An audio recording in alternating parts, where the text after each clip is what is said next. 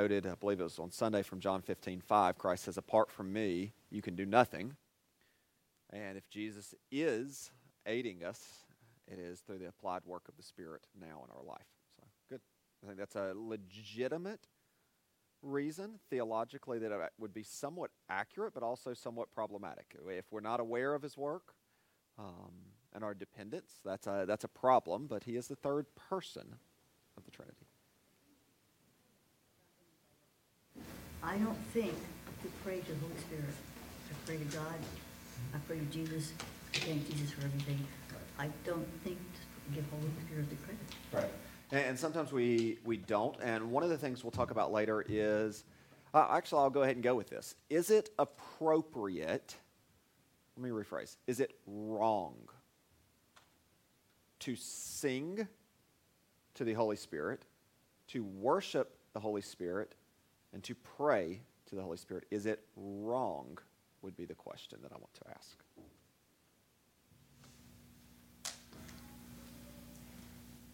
I would say no. Okay. I'm like so nervous. Cautious no.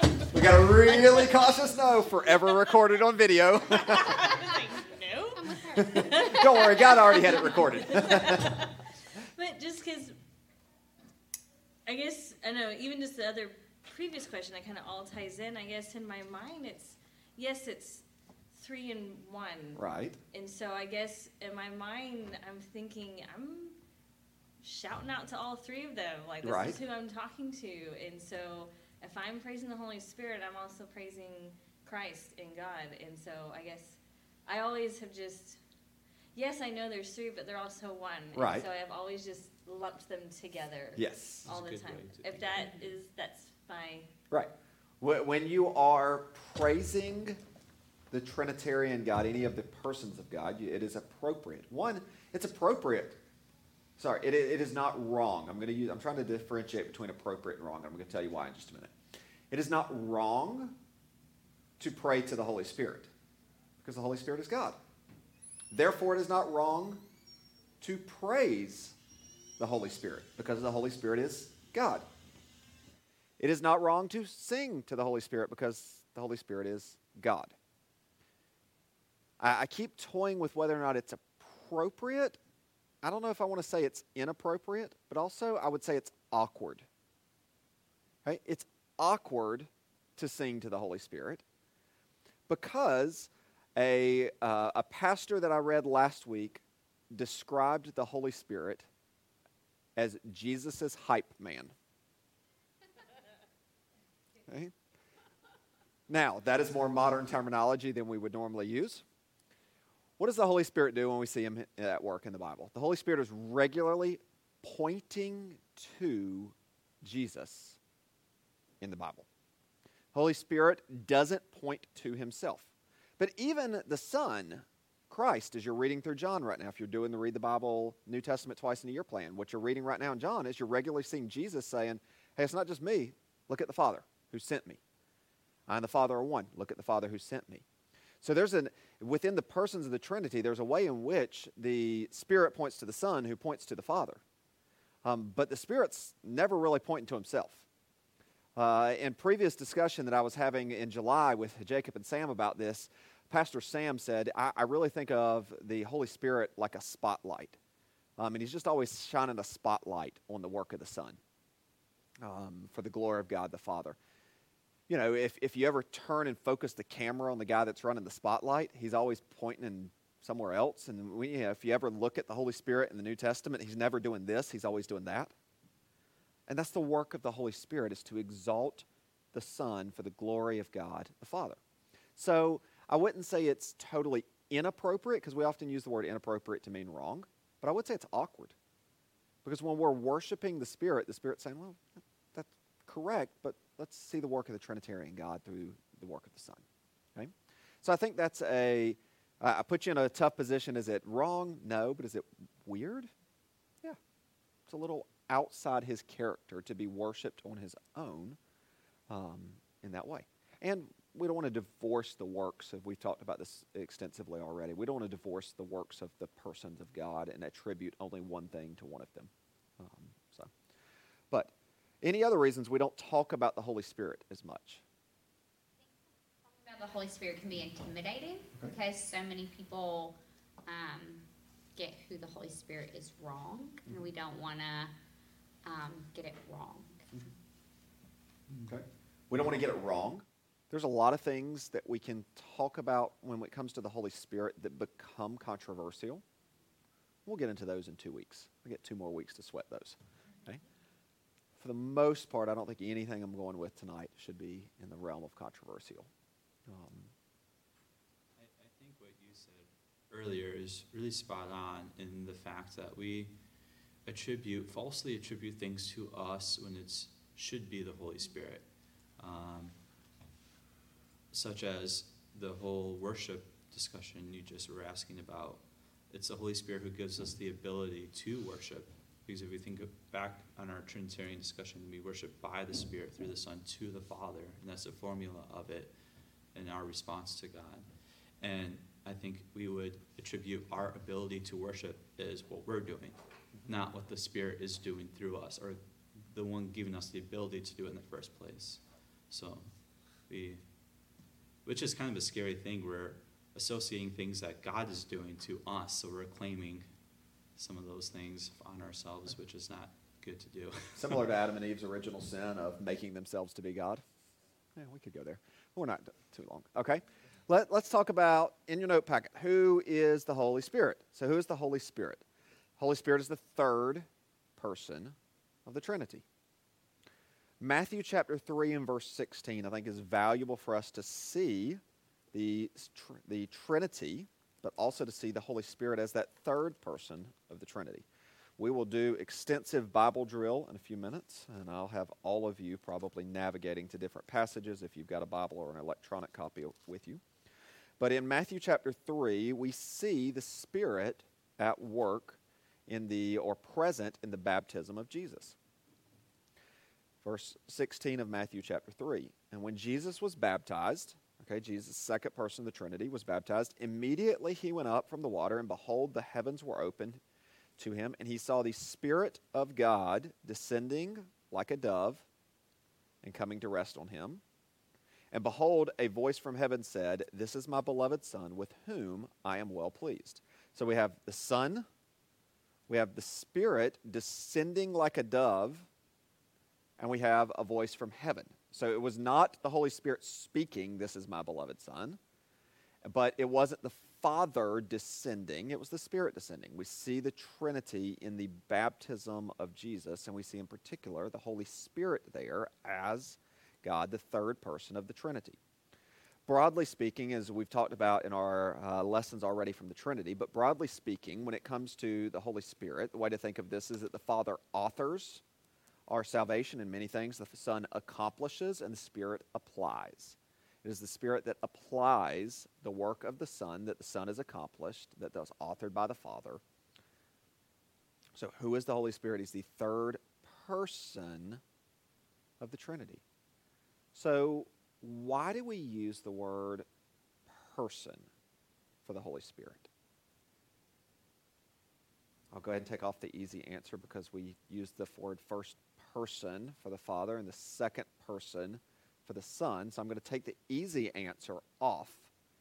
Why do we not have the person of the God the Father, the person of Christ the Son, and the force of God, the Holy Spirit? Spirit, I don't think person. Right. I would use helper. Mm-hmm. Like I Right. don't. So when you said, "Why do we use person?" I'm like, well, I, I don't. Like We at least do theologically in the term the third person of the Trinity is a term Uh-huh. that probably was familiar even before our uh, issues or episodes on the, the Trinity. Uh-huh. But thinking of him as the helper, there's other new, other New Testament terminology that we can use. But even the word helper points to something about his personhood. Why do we use the word person other than we have a first person and second person? Does it have to be another reason? I think there is another reason. There doesn't have to be. That is sufficient. That's the, that's the way you think of it. Mm-hmm. Okay. What do you mean you think of him? Well, I think you're right. You could be right. All the time I've been in church, the re- the referral has been to persons, God the Father, God the Son, God the Holy Spirit. Mm-hmm. Correct. It- it- It's considered just equal to the others. Mm-hmm. Okay. Correct. Other thoughts on this? I think it also implies like a completeness. Okay. What do you I don't mean know by if that's what you're going completeness? for, but like person is not a part Okay, of God.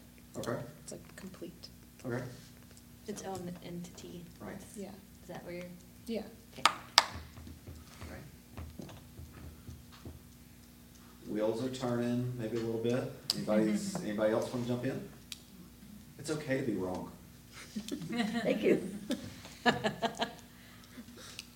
I, I would think that um, if he wasn't a person, then he wouldn't be the third, or he wouldn't be God. Okay? You would be the third person. yes, you know where I was about to go with that. Uh, he wouldn't he wouldn't be God because he would be some abstract force, and therefore it's only something God uses, but not part of God Himself. Okay. Correct. Could be. I, I want to suggest from the way that the Bible talks about the Spirit that the Spirit must be personal and must be the third person of the Trinity, not because there's a first person and a second person, but because the Bible uses personal pronouns and refers to his, I'm going to even use the word personality for a minute. Using a, a, a man concept, a concept of humanity, but I'm going to talk about his personality and his personhood through the pronouns that the Bible uses. So in Acts chapter 10, let's look in Acts chapter 10. Here's an example Acts chapter 10, verse 19 and 20. While Peter was pondering the vision, the Spirit said to him, Behold, three people are looking for you. Rise and go down and accompany them without hesitation, for I have sent them. Impersonal forces do not do sending. The, there are personal pronouns that were going to be used throughout the New Testament for the Spirit. Um, the, the Bible uses also personal properties. That he is a helper. All right, not just a force, he's a helper. He's a revealer. He's a counselor. He's a comforter. He comforts, he reveals, he counsels, he helps. He can be lied to. We're going to go to a text in a minute on this. But you can't lie to a force. I mean, go try lying to the wind. You can't, you can't grieve an impersonal wind. My kids yell, you know, when Jesse was young, he would go and tell the waves how far not to come at the edge of the ocean. It doesn't work. All right? Impersonal beings cannot be grieved, but the Holy Spirit can be grieved. Holy Spirit can be blasphemed. The Holy Spirit can be lied to. So the way that the Bible describes what we can do suggests that there is personality, if we want to use some man centered ideas, that there's personality and personhood to the Spirit. Definitely not this broad force, nebulous, out there, and yet be able to be grieved and be lied to. Um, and when Jesus left his disciples, in John 14 through 16, he's talking to his disciples about, and he says, Hey, it's better for you that I go away, because when I go away, the Helper will come, the Helper who I send from the Father is going to come to you. And Jesus says it's better for them. They've been walking with Jesus footstep by footstep, in- the words of Hebrew culture, eating the dust of their rabbi, eating meals with him, and he looks to them who have been physically touching them, him, and says, It's better for you that I go away. For that to actually be true for his first disciples, they had to have something that wasn't just this broad impersonal force. There had to be something about the Holy Spirit that was going to fill them even bettering than Jesus was. And yes, I did use bettering as its own word. Even bettering the Jesus that was beside them was the Jesus inside them through the person of the Spirit. Hmm? And not just broadly, but personally. By the way, why do we say the Holy Spirit with the word the there? Because we don't say the Jesus, the Father. We do talk about the Father, but when we're talking to God the Father, we call upon him as God or we call upon him as Father. We don't say, the Father, we thank you for these things. Or we don't say the God when we're ta- praying to God. Why do we say the Holy Spirit when we're talking about the Holy Spirit? Or talking to him even? We don't say the Jesus. To some degree, we, we don't associate a name with him. So I, that could be a, a good way for doing, describing. Hadn't thought about that. I like it. And I've always thought his name was Holy Spirit, but maybe not. But I've always thought of his name as Holy Spirit, but we always refer to him as the Holy Spirit. Why? Because it isn't really a name. So you'd say the Spirit, Maybe the so. Holy Spirit. I, I, I, don't think there's a good answer for this one. I I think you're on to the best possible answer. I think the reason that we regularly use uh, the word there at the front, the Holy Spirit, is because we often confuse the Holy Spirit with an impersonal force, as opposed to actually being the third person, the Trinity. I think it reflects some weakness in our thinking that's become normal in our vocabulary. Uh, and really, it's probably weakness in thinking of the generations that have come before us. And now we've heard it so often that we can't say Holy Spirit. We talk about the Holy Spirit instead of just using the word. Maybe it is because we don't have a name per se, but I think we would most of us would be comfortable calling the Holy Spirit Holy Spirit. Um, yes, I just never thought about it that way. We don't say the Jesus, yeah, we don't say the Jesus so. when we're talking to him. What? Maybe just say Spirit? Yeah, it'd be appropriate to say Spirit, Spirit of Christ, Spirit of God. Other biblical terms. We could use biblical terms as like paraclete. We could use terms like counselor. We could use terms that all of those are, by the way, descriptive. Um, but we can we could use those. But I think some of it. This one was not like a trick question. I've got you. This one's like I think we get this one wrong most of the time by putting the word "the" in there. And yet my entire note packet has the word "the Holy Spirit." because I knew that somebody would probably be bothered grammatically if I did not put that there. Um, but Nancy, I think your answer is pretty close to sufficient, and I will. Uh, it's the best one I've heard. So good job. Okay. All right. How do we know the Holy Spirit's God? Uh, somebody navigate to Acts chapter five, verse three and four for me, and then somebody else to Hebrews nine fourteen. Who's got the Acts passage? Who's going to go there? All right, Julia, see your hand. Belinda, if you'll go to uh, Hebrews 9.14 for me. And who will go to Psalm 139? Miss Nancy, will you go to Psalm 139? And then Jacob, if you'll go to 1 Corinthians 2. Passage there, 10 and 11.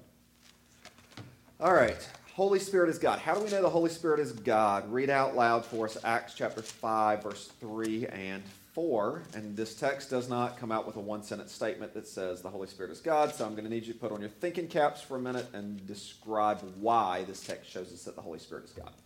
Go for it.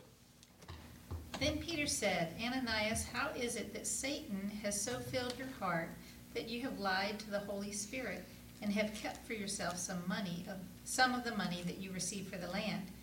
Didn't it belong to you before it was sold? And after it was sold, wasn't the money at your disposal? What made you think of doing such a thing?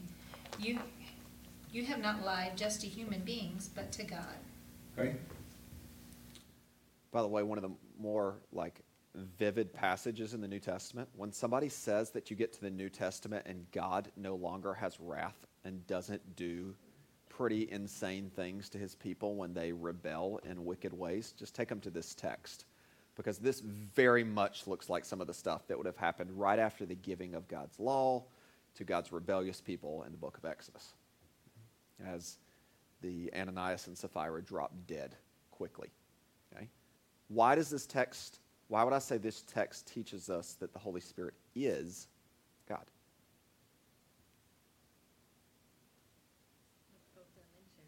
Okay, both. You lied to the Holy Spirit, and they also but you also you lied to God. Yep.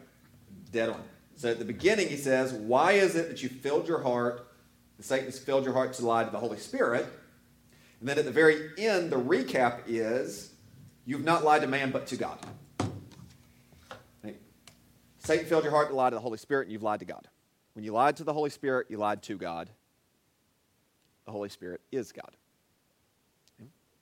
Not only is the Holy Spirit God, but there are some attributes of God, some classic things that God has that we do not, um, that are attributed to the Spirit. Hebrews chapter 9, verse 14. How much more will the blood of Christ, who through the eternal Spirit offered himself without blemish to God, cleanse your conscience from the dead works to serve the living God? Okay? The Spirit is described as the eternal Spirit.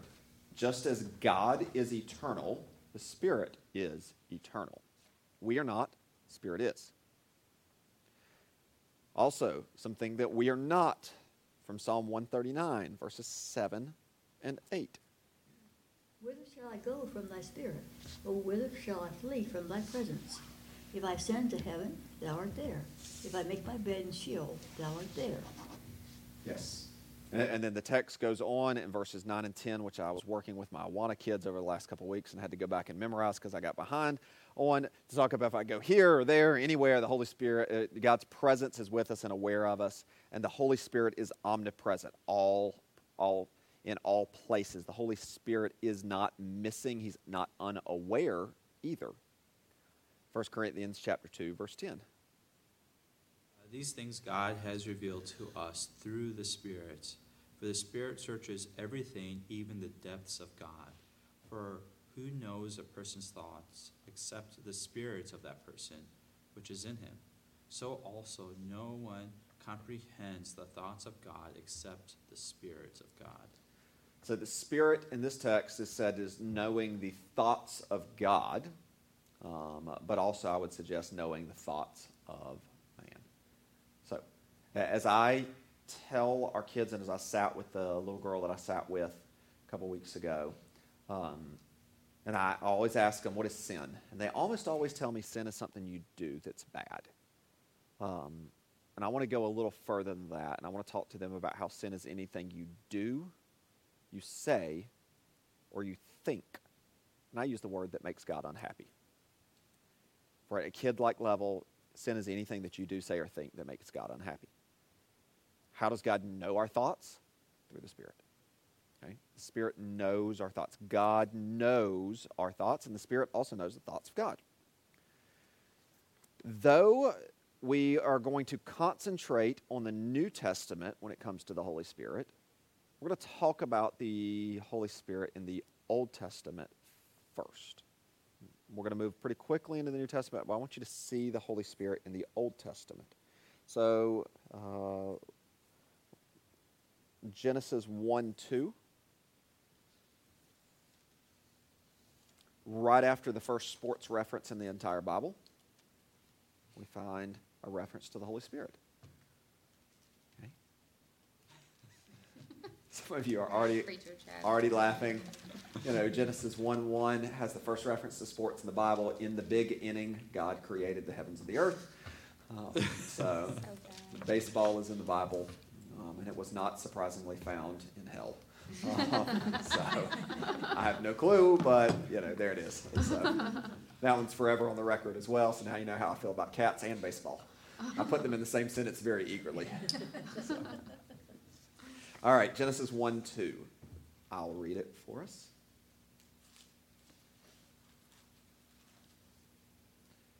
The earth was without form and void, and darkness was over the face of the deep, and the Spirit of God was hovering over the face of the waters. Spirit of God at work, agent of God in creation. Spirit's at work in creation. And the Holy Spirit, I'm going to do some distinguishing between the Old Testament and the New Testament. The Old Testament actually distinguishes it for us. I will skip to this latter part of your notes, uh, or in a sentence here, I believe. It's in your note packet first. Ezekiel 36, Jacob, if you'll navigate there for us, please, describes the difference in the Holy Spirit in the what would happen in the New Testament from what was happening in the Old Testament. So in Ezekiel 36, we see a difference described in how the Holy Spirit will work in the New Testament age versus how the Holy Spirit did work in the Old Testament age. And we'll let this, what's going to happen, uh, set apart what was happening in the Old Testament first. So, Jacob, if you'll read that for us. Yes. Uh, verse 25 I will, uh, I will sprinkle clean water on you, and you shall be clean from all your uncleanliness, and from all your idols I will cleanse you. And I will give you a new heart and a new spirit I will put within you, and I will remove the hearts of stone from your flesh and give you and give you a heart of flesh. Uh, verse 27 And I will put my spirit within you and cause you to walk in my statutes and be careful to obey my rules. Okay. If God will put his spirit in them, as is twice said in those verses, what does that mean is happening right now? At this time when Ezekiel is writing regarding the Spirit. It means they don't have Holy Spirit. He wouldn't say, I'm going to put my spirit in you if the Spirit was already in them. That shows that something was going to change, and this is a classic text that talks about the new covenant, which we see played out in the New Testament. And in particular, the Spirit of God being put inside believers after the work of Christ and his resurrection and ascension plays out in Acts chapter 2 at Pentecost. And after that, for all believers, I will suggest and show you in a few minutes at the time of salvation. But for the Spirit to be able to be put in later meant the Spirit wasn't put in then. So, how do we see the, old, the Holy Spirit in the Old Testament? Okay? Can anybody think of any things without looking down at my notes? Or maybe you've already done it and you just want to like look really smart because you're going to say what I'm going to say. Um, but what do you see the Holy Spirit doing in the Old Testament? If he's not indwelling believers permanently, what does he do in the Old Testament? What's he up to? The work of God. He's always doing the work of God. Right? But how do we see him interacting with people? Choose the Spirit of God came upon so and so, and they Okay. did this. Yep, it's correct. It's normally the Spirit of God came upon, and then something awesome happened. And then it doesn't continue to happen. It's not a continual growth. Um, and David would say, Take not your Holy Spirit from me, is the language of David. Um, and we see the Holy Spirit come upon, and sometimes people prophesy. We see the Holy Spirit come upon and give special gifts. It- the gifting of the Holy Spirit to believers in the Old Testament is described in different ways. For example, in Deuteronomy 34 9, Joshua the son of Nun okay, was full of the spirit of wisdom, for Moses had laid his hands on him. So the people of Israel obeyed him as they did, as the Lord had commanded Moses. Joshua is described as having the spirit of wisdom. The Holy Spirit in the Old Testament seems to give gifts of particular seasons, times, or ways, but not indwelling people permanently as in the New Testament. The Holy Spirit doesn't indwell in the Old Testament, but he does gift, and Joshua was with the spirit of wisdom. In Exodus chapter 28, we see some leaders that were gifted by the Holy Spirit also. In 28 3, speaking about how what they were going to do to build the priest garments in the temple, 28 3 says this You shall speak to all the skillful whom I have filled with a spirit of skill, that they make Aaron's garments to consecrate him for my priesthood. So he's described as a spirit of skill in that case. Over in chapter 31, verse 3 through 5, similar concept here of uh, these Old Testament, saints. I've filled him with the Spirit of God, verse 3, with ability and intelligence, with knowledge and craftsmanship, to devise artistic designs to work in gold, silver, and bronze, and cutting stones for setting and in carving wood to work in every craft. Okay? And th- that is speaking of Bezalel. I've filled him with the Spirit of God, ability, intelligence, etc., to do crafting. So, the, the gift of crafting in the Old Testament was a mark of the Spirit of God. Some of you are deeply encouraged because you have the gift of crafting still. And when you exercise it for the glory of the Lord, I would say that there's a good chance that you may be using the skill and the ability that God has put within you for God's glory. But we don't see the Old Testament way in which the Holy Spirit dwells inside all believers, as evidence from Ezekiel in particular. But we don't have a full fleshing out uh, of the Holy Spirit in the Old Testament. You've got hints, you've got shadows, you've got concepts, you've got some stuff you can develop. But we really need to look into the New Testament to understand more of the Holy Spirit and understand Him more fully. Um, and the way in which He works, and the way in particular that He works in us. Okay? Yes. Um, So, um, for the, when the Spirit uh, was on people in the Old Testament to give them skills, would you say that that meant there was any salvific manner in that? Or was it just to give them skills? And if it was just to give them skills or knowledge, then can the Spirit still act that way amongst people today who aren't believers? And is that just applying God's sovereignty over their lives, even if it's not for salvation? All right, so four So- parts to that question, something like that. related. Yeah, it is all related. So, can the Holy Spirit indwell non believers? Can I change your question that way? Well, I'm not saying indwell. Okay. Be Well, working. But if I change your question, I can answer it easily. Yeah. Okay? You can do what you want with it. That's what I want to with it. I'll misuse your words however I desire. Um, I would say, first, let's say that the Holy Spirit does not indwell non believers. Let's just first separate this one and say the Holy Spirit does not indwell non believers. Okay, the Holy Spirit, we would say, dwells within believers, but not non believers. So, is it within the Holy Spirit's ability to gift or cause people to have skill to glorify God in particular ways, even if they are non believers? So, I would say yes, with a qualified yes. I would say that Pharaoh in the Old Testament, let's go Old Testament, was a non believer. I don't think that he was among the redeemed people of God. I think we're all pretty comfortable saying that Pharaoh was not a worshiper of Yahweh. Okay? So, and yet, in some way, God not only, in some way, God worked in Pharaoh's heart in a way that brought about glory to God the Father, but that was non salvific for Pharaoh. So, you can say, if you want to, that that was God working in some other way.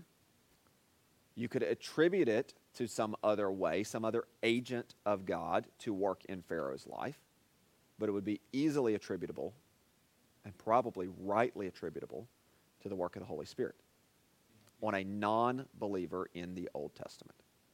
As you were mentioning earlier, the Holy Spirit applies the work of God. So, if all the work that God does in this world is applied by the Spirit, then and if He's everywhere working, then it's always the Spirit everywhere working, applying God's work Right. amongst everyone, even non-believers. Um, I think we could possibly attribute some of the work of God to his angelic beings, relaying his messages as well. Though. So I I think there could be other ways to legitimately get there, um, but I think that the, the best answer, the one I'm most comfortable with, is that the Holy Spirit works in non salvific ways to do the work of God. Maybe Jacob will teach the future session on angelology and demonology for us. Um, so, um, all right, did I get around to all the important parts of that question?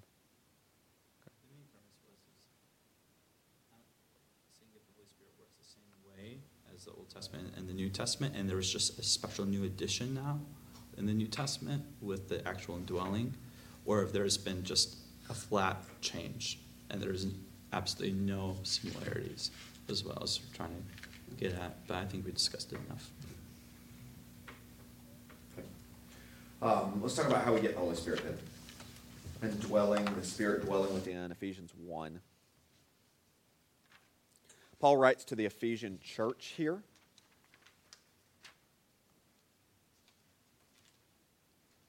In him you also, when you heard the word of truth, the gospel of your salvation, and believed in him, were sealed with the promised Holy Spirit. The promised Holy Spirit, the Holy Spirit promised from Ezekiel chapter 36.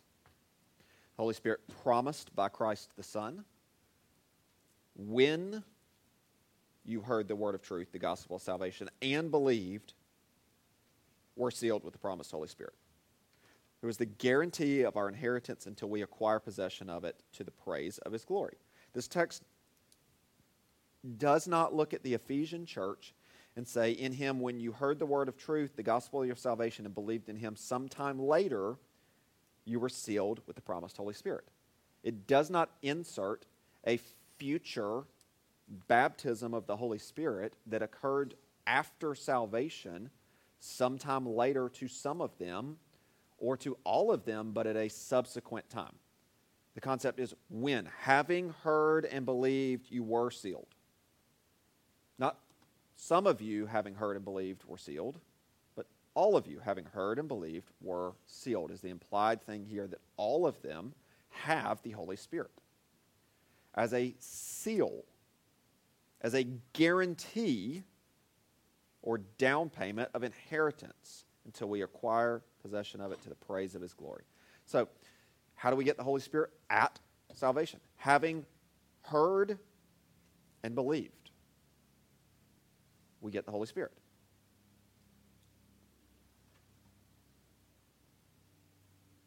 John chapter 14. Another text. By the way, your homework, believe that I wrote it down, is homework is to read both uh, two, two articles, but also um, John chapter 14 through 16, noting the way Christ speaks about what the Spirit would do. John 14, verse 16 and 17 says this And I will ask the Father, and he will give you another helper to be with you forever, even the Spirit of truth, whom the world cannot receive, because it neither sees him nor knows him. You know him, for he dwells with you and will be in you. All right? Future tense there, if you want to look at it. Some manuscripts do. My Bible's got a note that says is. Um, whether this was looking ahead to the Holy Spirit dwelling in them later or not when John wrote, blurring of tenses on that. But Holy Spirit will be with you. The Holy Spirit is in you. The Holy Spirit's with the disciples. And here it is says forever, which bridges us into the next question, which is can we lose the Holy Spirit?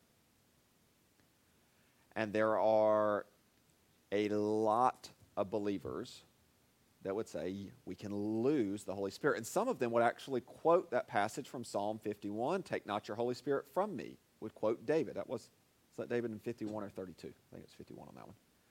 I think we'll go with it. Um, take not your Holy Spirit from me. And they would quote that and say, God, don't take your Holy Spirit from me now. Okay? Well, what does the Bible say? What do we have in the most clear teaching? Well, one, let's go back to Ephesians chapter 1, verse 13 and 14. You were sealed with the promised Holy Spirit, who is the guarantee. The picture of a seal is something that's permanently there, not something temporary. And it's until heaven. It's until then. And in John 14, it's the Holy Spirit who will be with you forever contrary to the Son who was going to leave the disciples, the Spirit never would. So the Spirit is described as forever there. So if we can't lose the Holy Spirit, there are some other biblical texts that suggest there are some things we can do to the Holy Spirit that are not good, though. Okay? So we can't shake him. But what can we do? Ephesians chapter 4. Uh, can I get a volunteer to be in 4, and just keep your finger there because we're going to go to 5 after that. So 4, and then another volunteer to go 1 Thessalonians 5.19. So who's got chapter 4 of Ephesians for me? All right, 4.30 in just a minute. And then who's going to be in 1 Thessalonians 5? Thank you, Okay. All right. Read out loud for us Ephesians chapter 4, verse 30. And do not grieve the- the Holy Spirit of God, in whom you were sealed for the day of redemption. Okay. Two points in this one, really valuable for this one. Do not grieve the Holy Spirit of God. So if he says don't do it, there's a good chance that means it's possible to do it, or else he would have to say don't do it. Right? Don't grieve the Holy Spirit, meaning it's possible to grieve, not lose the Holy Spirit, but we can grieve the Holy Spirit. And yet, it's the Holy Spirit by whom you were sealed for the day of redemption. So you can grieve him, but you can't lose him because he's still going to be sealed with him, even if you grieve him. Don't grieve him. You were sealed with him. Okay? Now let's talk about 1 Thessalonians chapter 5, verse 19. The Spirit. Okay, do not quench. So the spirit can be grieved and the spirit can be quenched. So what does it mean and how do we how do we avoid those things if we don't know what they are? So let's talk about knowing what they are. What does it mean to or how can we grieve or quench the Holy Spirit?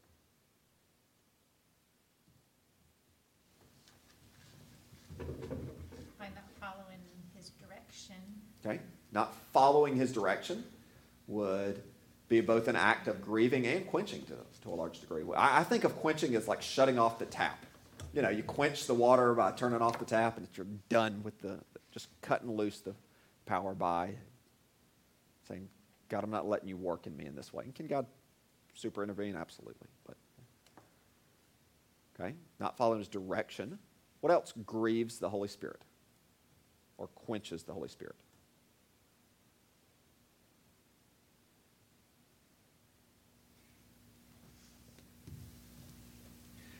The material around Ephesians chapter 4 typically would, I would think of grieving the Holy Spirit as like, first thing that comes to mind is like gross, nasty, big sins. Like things that if we were go down to our third and fourth graders and say, tell me about the worst sins in the Bible. Those things that they don't even know to think of yet, and then like, you know, killing people, are the things that I think of immediately as like grieving the Holy Spirit. But what Paul says to the Ephesian church right around it is pretty scary in that sense because he says, Let no corrupting talk, for 429, let no corrupting talk come out of your mouth, only such as good for building up. As it fits the occasion, it may give grace to those here, and don't grieve the Holy Spirit. And then he goes on and he says, Let all bitterness and wrath and anger and clamor and slander be put away from you, along with malice. Paul seems to be locating this concept of grieving the Holy Spirit right between the use of our words and our anger with each other in the body of Christ. It is not next to the list of sins that you don't want your kids to read about. It's like we're grieving the Holy Spirit when we're talking poorly about each other in the body of Christ. We're grieving the Holy Spirit when we're holding on to wrath and anger and slander, which is just speaking again poorly of each other. I'm not going to say those are the only ways that you can grieve the Holy Spirit by any means. But it's the concept of not grieving the Holy Spirit is not found in a list of hideous sounding sins. It's found in the sins that are within the body of Christ, which, by the way, might have something to do with it. If it's the Holy Spirit within one of us, uh, within each of us, that unites us together and into Christ and gives us communion with each other amongst the fellowship of the local church. Maybe a reason why talks about that there. Quenching the Holy Spirit. The list isn't quite as clean there over in First Thessalonians. Doesn't give us quite as much. It talks about marks of the Spirit, giving thanks, rejoicing, praying without ceasing, ceasing. Don't quench the Spirit. Don't despise prophecies. Test everything. Hold fast to what is good and stay for every form of evil. It's not quite as much there. I don't read quite as much into the situation there as I would into the Ephesian ones uh, situation.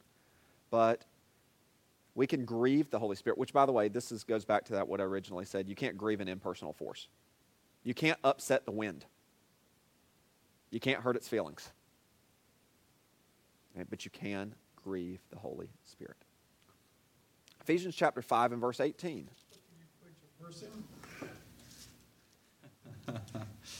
You can quench, Quench a a person's fire. work to some degree. Yeah. Um, Ephesians chapter 5, verse 18. Uh, who, was, who had chapter 4, verse 30? I'll read 518. 518 says this Do not get drunk with wine, for that is debauchery, but be filled with the Spirit, addressing one another in psalms, hymns, and spiritual songs, singing and making melody to the Lord with your heart, giving thanks always. So, one of the marks of the Spirit is his control, and when the Spirit is in control, this is the contrast of being drunk with wine, which leads to debauchery is the control under instead of being under the control of spirits be under the control of the spirit right as believers we shouldn't be controlled by spirits but spirit and a spirit of holiness that marks us one of the ways we see the control of the spirit is through our worship together an encouragement together notice the text says addressing one another in psalms, hymns, and spiritual songs. Not just singing to Jesus, but singing to each other. Week and a half out, I'm working on my sermon for November 28th and talking about what, how do we encourage one another to love and to good deeds, not forsaking assembling together. One of the ways that we encourage one another in our gathering together is singing together. We sing songs together about Jesus. One of the marks of the Spirit is worshipful singing, which is why sometimes we think about them. Go back to Sam's question at the beginning of the night. So, can we lose the Holy Spirit? I would suggest no. And yet, there are ways that we can grieve and quench, and those concepts do kind of run into the person and the work. That. By the way, also, I, I, find it valuable to think of the fact that we can't get more of the Holy Spirit. The reason I, I think of the personhood, sorry, is helping with the why we can't get more of the Holy Spirit. It's because you can't get more of a person. Like, either I'm here or I'm not here. You can't divide me. I'm not partially here. Maybe not intellectually here entirely, but I'm not partially here. You can't divide a person. That may be helpful for you why we can't get more of the Holy Spirit. One of the things that we that we often talk about though, instead of being able to get more of the Holy Spirit, the Holy Spirit can get more control of us. Um, we kind of turn that on its head. Instead of, hey, you can get more of the Holy Spirit, no, the Holy Spirit can get more control of you as you surrender the control of the Spirit. And become, Filling then? yes. Sorry. Yep, only one filling of the Spirit. All Um, those songs where like Holy Spirit come down on us and stuff Yep. like that. Yep. We don't really need that. We don't need the Holy Spirit to come again because he hasn't left. But we can become more aware of his presence. We can, in, in those, and a rightful understanding of those, that what we should be singing and celebrating and saying to God is God, we're dependent upon your Spirit. We're in a posture of dependence, recognizing apart from you, I can do nothing. And through your Holy Spirit, you can call me to holiness. And through your Spirit, we can see others trusting in you. And through you, your, your Spirit, the fruit is produced fruit in our lives and in the lives of others. So, rightfully, we can call upon the Spirit to exhibit His work in our world. But it would be wrong to suggest that the Holy Spirit has become absent. So if you want to think through those, th- those, a lot of those songs aren't wrong, but we can think of them wrongly. Um, we can think of them as if the Spirit is absent. Well, what we should be thinking is, God, show your presence through your Spirit. Magnify the Son to the glory of God the Father, through the Spirit calling to mind and personalizing the work of the Son or applying that in individuals' lives and applying the work of the Son that we might become more like Him in our character and in our actions as the Spirit dwells inside us. So, those would be right ways, I think, to, to be dependent upon the Spirit and our vocabulary sometimes doesn't fit very well the, the concept that we're trying to go with there. And it's sometimes because we're thinking of force, and sometimes we're using some older co- concepts that are not helpful about losing the Holy Spirit.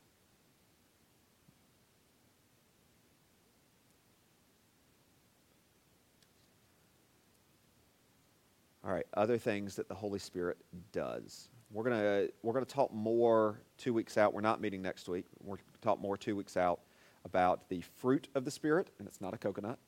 We're going to talk more about the gifts of the Spirit next week, uh, or 2 weeks out as well.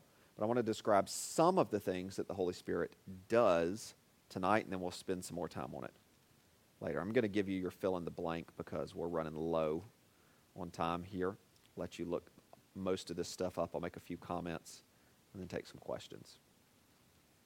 Um, so, what does the Holy Spirit do? The Holy Spirit inspires the Word. We have the Word of God, the Bible, through the work of the Holy Spirit. The Holy Spirit not only inspires and provides us the breath of God on paper through human writers, He also illumines and helps us understand and brings to light the, the application of God's Word. So the Spirit not only is at work so that we have a Bible, but so that we understand the Bible.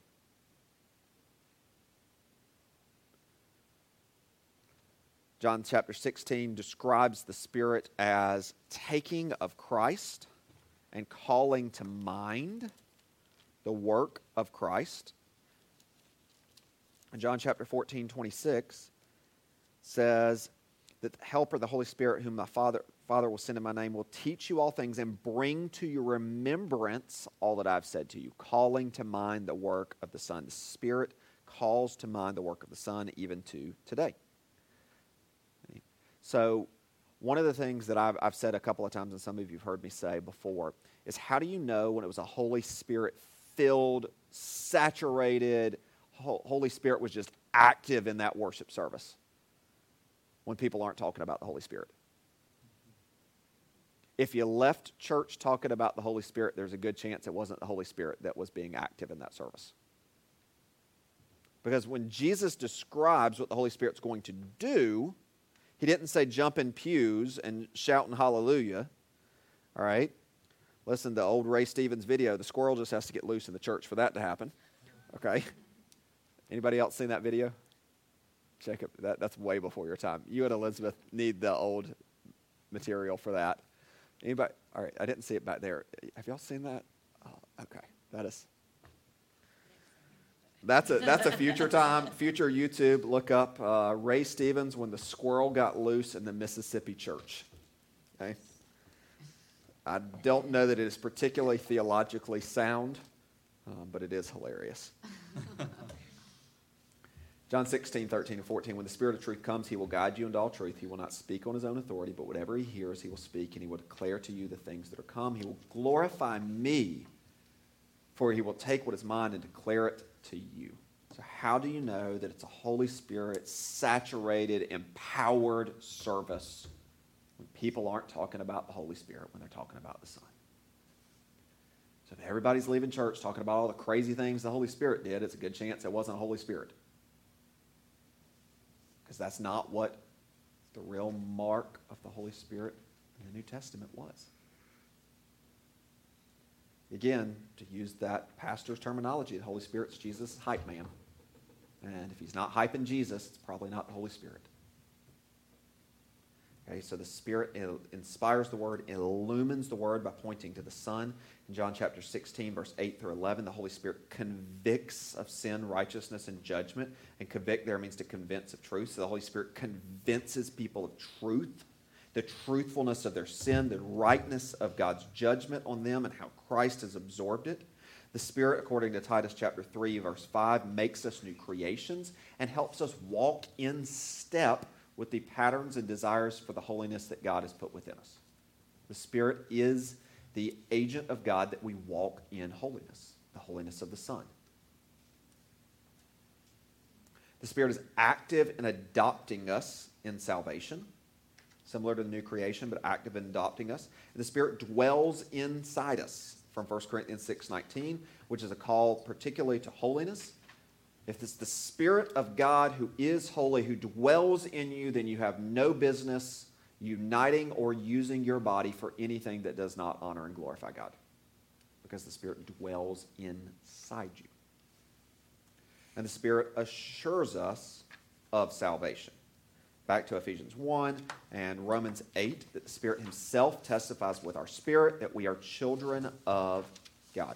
The Holy Spirit assures us of salvation by, again, reminding us that it is the work of Christ the Son in our place, is how He assures us of those things. And He brings about the fruit and the works of righteousness that are evidence, if we want to use terminology from a couple weeks ago in the sermon I preached, that are evidence of our relationship with God are brought about by the Spirit's work in us.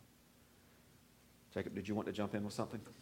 Uh, Well, I, I wanted to ask a question, but Okay. it might be a, an explosive type of question, or Okay. I don't know if you want to get involved in it as much. Okay. So, uh, what does the Spirit to, do? Uh, points two, three, and you could apply the same type of question. Is so look at the second one. Spirit illumines the Word. So the question is, if someone doesn't understand the Bible, does that mean the Spirit isn't at work in them?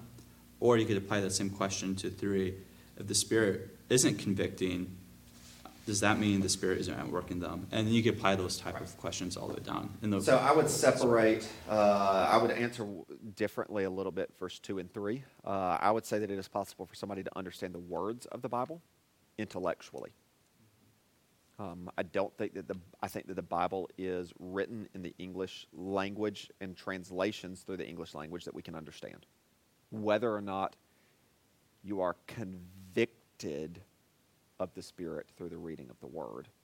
I think it's possible to understand the Word, but not the way in which it points to Jesus with the spiritual significance that should occupy our heart. So, but I would say that this, for the conviction of sin, I think is a explicitly Christian thing um, that requires the Spirit. So I would not. I would say somebody can be convinced they have done wrong without the Spirit. For example, I think that uh, somebody that commits an act of murder might know that it is wrong, but not that it is wrong before an eternally, altogether holy God. does someone need to be convicted though of sin in order to Christian? Yes. So it's not just an exclusively Christian thing.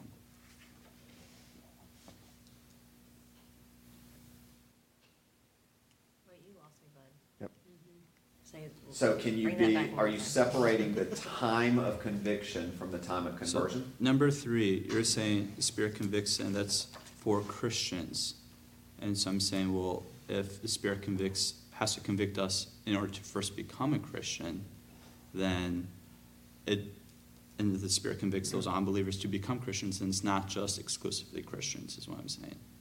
I think it is. Uh, I will. I will rephrase my answer because it has to be logically prior. If you can be convicted of sin, to some degree, the conviction of sin and all that the Spirit is doing, the conviction of righteousness and judgment in John eight, John sixteen, is also the work of the Son. But um, is it possible for somebody to understand that they have sinned against an altogether holy God prior to their belief in Christ the Son? They might be really, really, really close to each other in many cases.